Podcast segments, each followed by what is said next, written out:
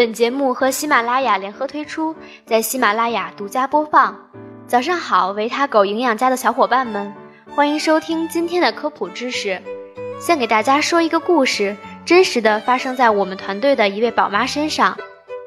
有一天，她带两个孩子去小区玩，跟一位老奶奶聊上了。开始一切都好好的，俩人有说有笑。谁知奶奶突然说了一句羡慕的话。你都有两个孙子了，好幸福啊！这位宝妈顿时感觉万箭穿心，脸一黑，灰溜溜的带着孩子上楼了。为什么才三十多岁就显得比同龄人老呢？其中很重要的一个原因就是皮肤赤裸的接受日光的摧残。首先来说说阳光是如何伤害我们的。一定的阳光对健康有好处的，比如我们需要晒太阳才能补充维生素 D。增进钙吸收，但是它也蕴藏着危险。七月七日就是小暑了，这时候的太阳异常毒辣，照在我们身上时间过长，就会引起皮肤红斑反应、皮肤黑化、皮肤老化、眼睛不适，甚至诱发皮肤致癌等。我们经常说的防晒，其实核心是说防止太阳紫外线对人体的危害。按照不同波长紫外线所起的生物作用。可以分为 UVA、UVB、UVC，这其中老三 UVC 的穿透能力最弱。日光中含有的短波紫外线几乎被臭氧层完全吸收。老二 UVB 波长二百九十至三百二十纳米，穿透力次之，长期接触能使人的皮肤变红肿甚至脱皮。如果你曾经被晒脱皮过，恭喜你找到元凶了。老大 UVA 是波长四百到三百二十纳米的紫外线，对衣物和人体皮肤的穿透力最强，可达到真皮深处，并可对表皮部位的黑色素起作用，从而引起皮肤黑色素沉着，使皮肤变黑，也可使我们的皮肤老化。而防晒防的就是 UVA 和 UVB。再回到开篇的那位宝妈，她只在短短的恋爱时期粗糙的做过防晒。胡乱的买了一些防晒霜，然后就再也没有管过，勇敢的接受阳光的洗礼。同时，他还非常爱骑共享单车，上下班、周末带着孩子去图书馆都要骑，这无疑加速了皮肤的老化，所以他看上去比同龄人老很多。我不惜自曝家丑，是为了提醒你要做好防晒啊。下面我们将从出行、着装、防晒用品。饮食等方面跟大家一一介绍，而且今天狗狗还会告诉你一些晒后修复的知识，解决你的后顾之忧。那么我们应该如何防晒呢？一、注意出行时间，上午十点至下午四点避免出行。出门前也要看紫外线指数。我们每次看天气预报只看温度、是否下雨这些信息，却很少留意紫外线指数。其实这个信息相当重要，它能帮助我们合理的安排外出时间，并采取预防措施。目前，全国紫外线预报按紫外线指数来分为五个等级：一级紫外线强度最弱，紫外线指数为零、一、二，不需要采取防护措施；二级的紫外线强度为弱，紫外线指数为三、四，需要涂防晒霜。三级的紫外线强度是中等，指数为五六，你需要戴遮阳帽、太阳镜、太阳伞，涂擦防晒霜。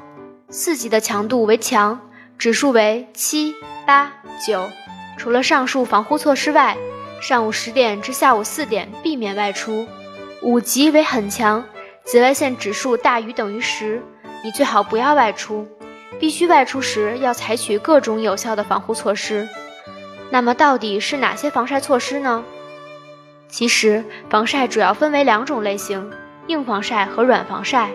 硬防晒说白了就是哪里晒了遮哪里，而软防晒主要是涂抹防晒霜来保护皮肤。下面一一来说。硬防晒的建议：一、买太阳伞、防晒衣等，需买 UPF 值大于四十的。小贴士。UPF 值是专门针对衣物防晒指数而规定的紫外线防护系数，根据纺织品防紫外线性能的评定。UPF 大于四十，并且 UVA 透射比小于百分之五的纺织品，才可以称为防紫外线产品。UPF 四十的意思，也就是说，能透过的紫外线强度是原来的四十分之一，并且 UVA 的透射率小于百分之五。如果标签上没有 UPF 值，则说明这件衣服根本就不具备防紫外线的功能。UPF 值越高，就说明紫外线的防护效果越好。很遗憾地告诉你，那些好看的、浅色的、卖的死贵死贵的蕾丝太阳伞并不防晒，颜色要越深越好的，是不是又帮你省钱啦？二，买太阳镜时要选择偏光镜，它能过滤掉大部分有害光。有人要说了，我在某宝买的偏光镜戴久了头晕是咋回事？可能是这副眼镜不适合你，请去正规的眼镜店配置一副为你特制的眼镜吧。三、衣服面料防晒能力 PK，聚酯纤维大于丝绸，大于尼龙，大于全棉，软防晒。如何选择和使用防晒霜？首先需要弄懂 SPF 和 PA 标识。SPF 主要是针对紫外线中的老二 UVB 的。后面的数字是指可以延长的时间，其计算方法是：假设紫外线的强度不会因时间而改变，一个没有任何防晒措施的人，如果待在阳光下二十分钟后，皮肤会变红。当他采用了图中 SPF 二十六的防晒品时，表示可以延长二十六倍的时间，也就是在五百二十分钟后皮肤才会晒红。PA 指的是。防止 UVA 的有效程度指标，加号越多，防止 UVA 的效果就越好。PA 后面有一个加，表示可以延缓肌肤晒黑时间二至四倍；PA 后面有两个加，表示可以延缓四到八倍的时间；PA 三个加，表示可以延缓八倍以上。打个比方，一个人如果晒太阳二十分钟，就会皮肤晒黑。用了 PA 两个加的防晒霜，可以持续晒八十到一百六十分钟才会被晒黑。总结来说，SPF 对付 UVB，防止我们晒红；PA 对付 UVA，防止我们晒黑。有人又有疑问了，是不是买系数越大的防晒霜越好呢？并不是哦，因为皮肤负担也会相应增大。系数高的产品往往含有大量物理或化学防晒剂。对皮肤的刺激较大一些，容易堵塞毛孔，甚至滋生暗疮和粉刺。如何正确选择系数呢？平时日常生活，你用 SPF 十至十五，PA 一个加的就可以了。外出旅游建议用 SPF 二十到三十的，PA 两个加。野外游玩、游泳、日光浴，选择 SPF 三十以上，PA 三个加的防晒霜。选对了防晒霜，也要注意使用方法。由于防晒霜需要一定时间才能吸收并且发挥作用，所以一定要在出门前二十至三十分钟使用。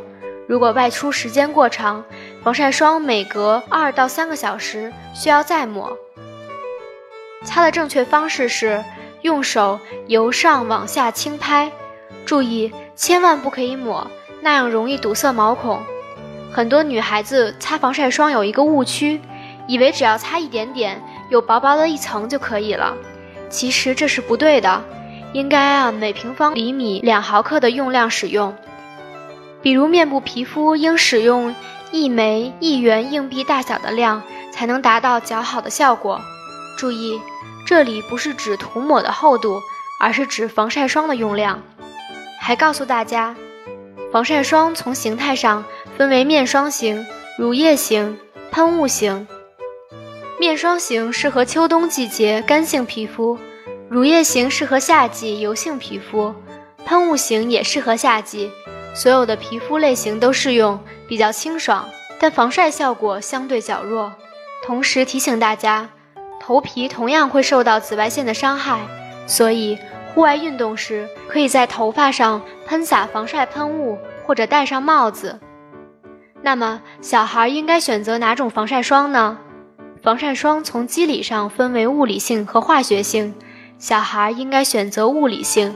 物理性和化学性的区别在于，物理性防晒霜的主要成分是二氧化钛和氧化锌，主要是靠反射和散射作用阻挡掉紫外线来达到防晒的目的。化学性的防晒霜则是通过吸收有害的紫外线来实现防晒，所以要特别提醒父母们，最好给孩子选择物理性防晒霜，因为儿童的皮肤处于发育期，使用这种更安全。防晒系数在 SPF 十五就可以了。四、防晒饮食建议，建议多吃以下四种食物：绿茶含茶多酚，坚果。富含维他命 E，猕猴桃富含维生素 C，番茄富含抗氧化剂番茄红素。还告诉大家一个小秘诀：熟番茄比生吃效果更好，因为番茄红素是脂溶性的，加油做熟后能使番茄红素更好的释放。